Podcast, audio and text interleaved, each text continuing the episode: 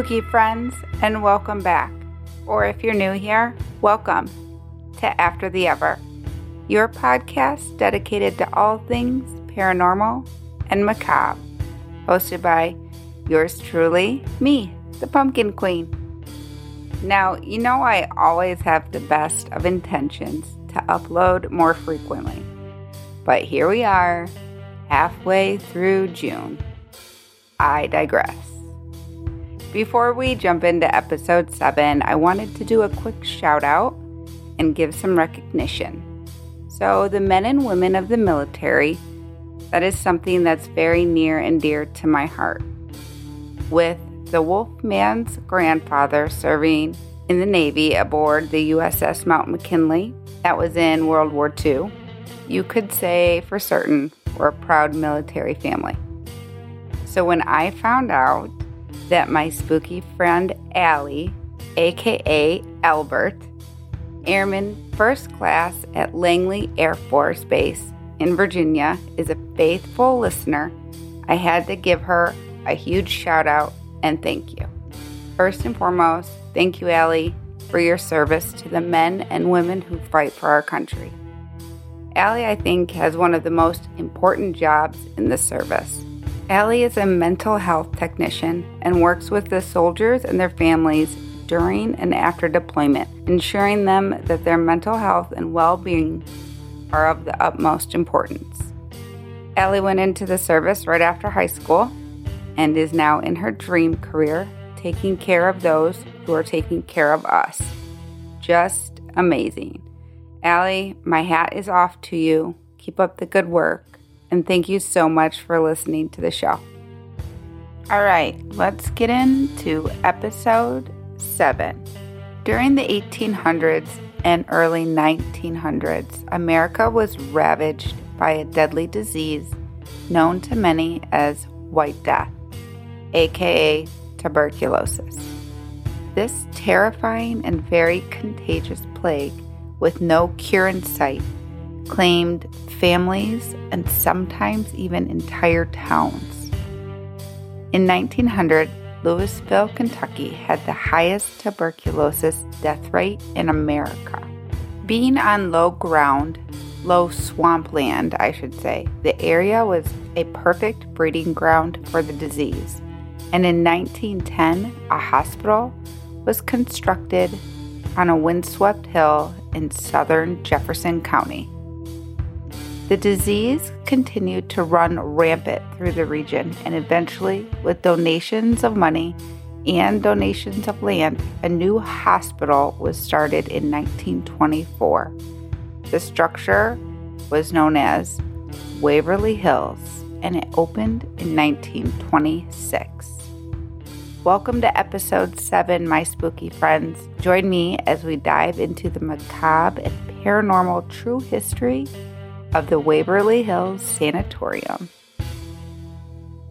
Located in Louisville, Kentucky, lies an amazing 20th century, early Tudor Gothic Revival style building.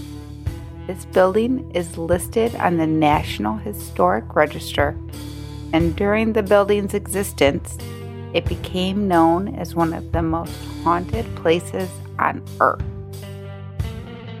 Waverly Hills Sanatorium sits on land that was originally purchased by Major Thomas H. Hays in 1883.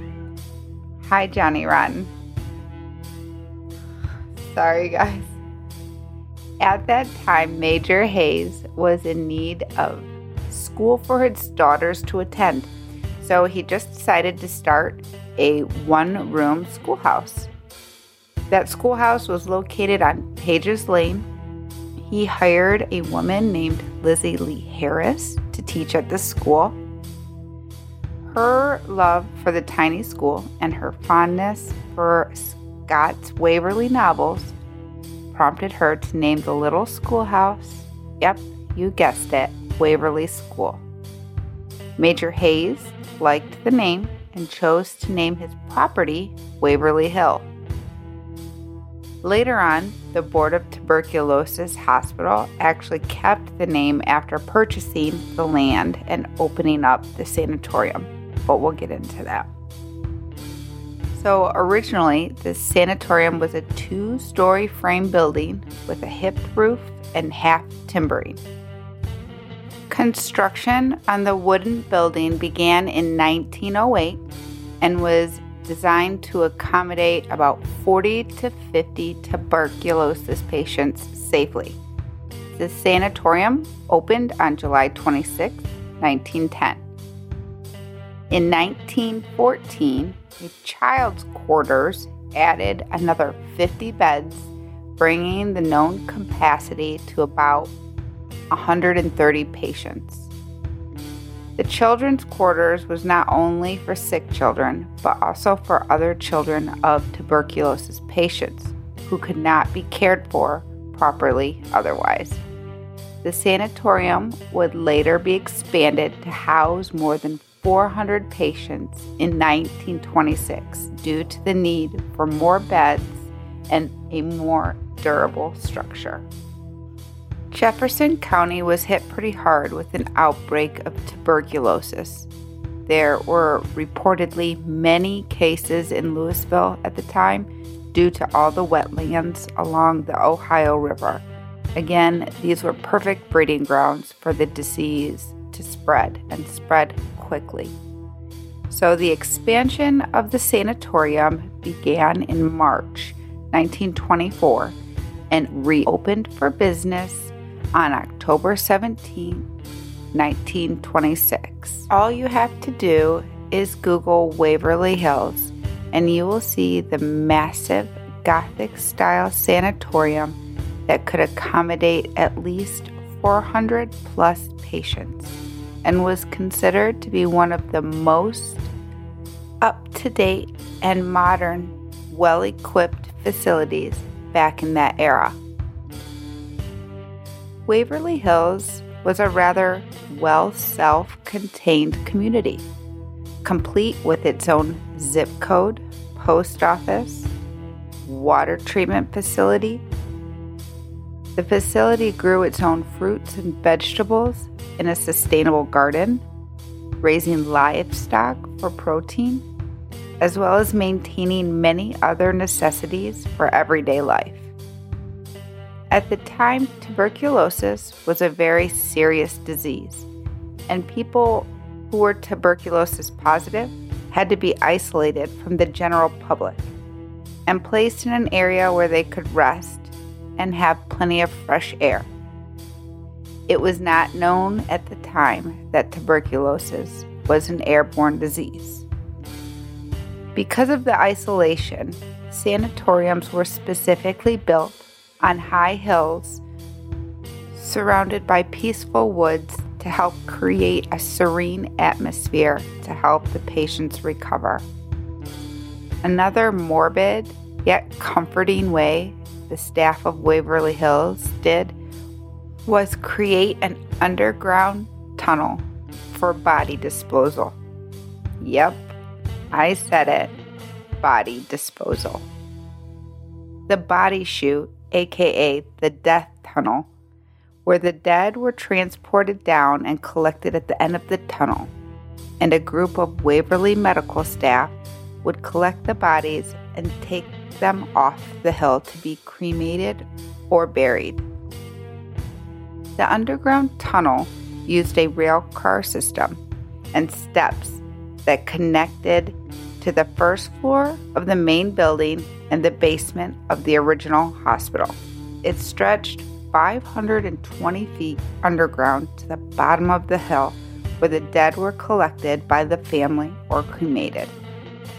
Only about 425 feet remain of the tunnel, and as time tells us, the tunnel was used to process the corpses off the hill in a way that the patients would not see the dead and become more depressed. Directors of the sanatorium decided that this was the best way to keep up morale. For fear of World War II coming to the U.S. soil, the tunnel could also be used as an air raid shelter with enough room to fit everyone from all buildings inside safely. Patients were not the only residents that called Waverly Hills home. Nurses, doctors, and other employees had to say goodbye to everything they knew on the outside world. Once you went into Waverly Hills, you became a permanent resident on the hill.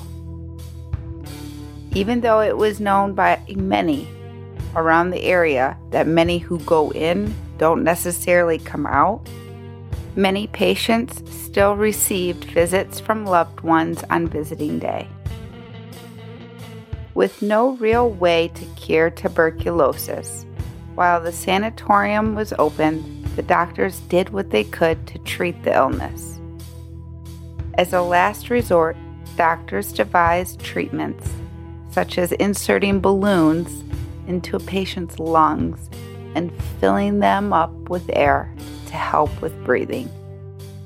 Doctors would also remove ribs and muscle tissue to alleviate pressure and create more room for the damaged lungs to live in the body cavity. This resulted in painful, ineffective, and often fatal surgeries. Hence, why I think hauntings and spirit encounters are much more believable in a historical hospital like this. The facility served as a tuberculosis hospital until 1961 when the discovery of an antibiotic that successfully treated and cured tuberculosis rendered the historic facility obsolete. It was closed down and quarantined, then renovated in 1962. The building reopened as Woodhaven Medical Services, a geriatric facility. Woodhaven Medical had its run until it was closed by the state in 1981. Over the next few decades, Waverly Hills would fall into dark times. The historical structure was vandalized and nearly condemned. The previous property owners had no desire to maintain the luster of the building and did little to stop the people from destroying her. Fast forward to 2001, Waverly Hills Sanatorium was purchased by historical and paranormal enthusiasts Charles and Tina Mattingly. Since then, there have been many changes and improvements to the building and the surrounding property. Charles and Tina and the Waverly Hills Historical Society continue to devote their lives to restoring the historic Waverly Hills. I will be sure to link the website for Waverly Hills in the links below so you can check it out. I definitely see a haunted tour in my near future. 2022, maybe? Now that we've reviewed some of the Waverly Hills building history and went over some of the macabre medical procedures, let's talk my favorite stuff ghosts and legends. Waverly Hills is said to be the home of many disembodied spirits. One of them is called the Creeper. Legend has it, if you have ever felt an overwhelming feeling of doom that you can't explain, you might have come across a being like the creeper. The creeper is a dark, terrifying entity that has said to be crawling along the floors and even the walls of Waverly Hills Sanatorium. Some believe it's an otherworldly spirit or a demonic force while others say it's a human spirit that has been twisted by the trauma of death. Whatever its true nature is, those who encounter it are overwhelmed with dread. Moving on to room 502. Rumors have it that room 502 was a death trap. When people in a sanatorium die, you may be thinking probably the patients, not the healthy staff. When you enter room 502, the room seems to invoke a sadness. According to the local legend, the head nurse of room 502 was found hanging from a light fixture. This was believed to be a suicide, triggered by depression over an unwanted pregnancy. Another nurse, who also worked in room 502, jumped off the roof to her death. Who might have done it and why are still unknown. Whether she meant to jump or was she pushed? So, truly, what happened in room 502 is hard to say, but it seems like something occurred in that room to cause the legend to take root in the first place. The story of room 502 may have been based off some forgotten facts, but the truth remains buried under all the rumors and untold history. In spite of the strange things that continue to be reported, volunteers working toward the restoring the building experienced ghostly sounds, the slamming of doors, seeing lights appear in the building when there should have been none. Volunteers even re- reported having objects thrown at them. Others said they were struck forcefully by something unseen apparitions appearing in the doorways and the corridors. Well, this sounds like a place for me. I don't know about you guys, but I'm gonna need to check it out. One of the more well known ghost stories of Waverly Hills is Timmy.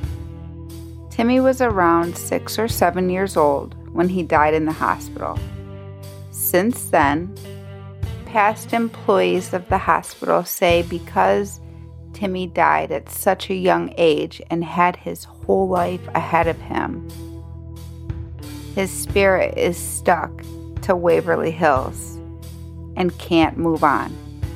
They say he wanders the hospital trying to have fun. Visitors often bring balls for him to play with, and many claim they see the ball moving, seemingly on its own.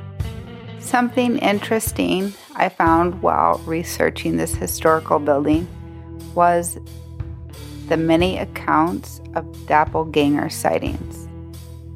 Doppelgangers are also known as double walkers. They are a type of spirit that can mimic the appearance, voice, and mannerisms of anyone or anything it encounters. This could mean looking across the room and seeing an exact replica of yourself. Only that replica is a darker version. Tour guides at Waverly Hills have reported seeing doppelgangers of themselves and others. In some cases, the doppelgangers were almost identical, except black holes where, where their eyes should be. For my last creepy encounter, this one stems from the experiences of the Louisville Ghost Hunters Society. When they visited Waverly Hills, they found the kitchen in shambles, windows, tables, and chairs, they were all broken. The cafeteria was in a similar state, just destroyed. Finding nothing useful, the team tried to leave, but before they could, they heard footsteps. Then they heard a door swing shut and they noticed the smell of freshly baked bread. No one else was in the building, let alone using the ruined kitchen to bake bread. There seemed to be no explanation for what they had witnessed. So, like I've said like a billion times in this episode, I am putting Waverly Hills on my to do list of places to visit. Maybe I can get there next year. But with October coming soon and my Salem trip planned, there's lots of stuff to explore. Well, my spooky friends, that's all she wrote for today's episode. If you've made it this far, thank you so much for listening to today's story. If you want to help support the podcast, please subscribe to the show wherever you listen to your podcasts and follow me on Instagram at After the Ever.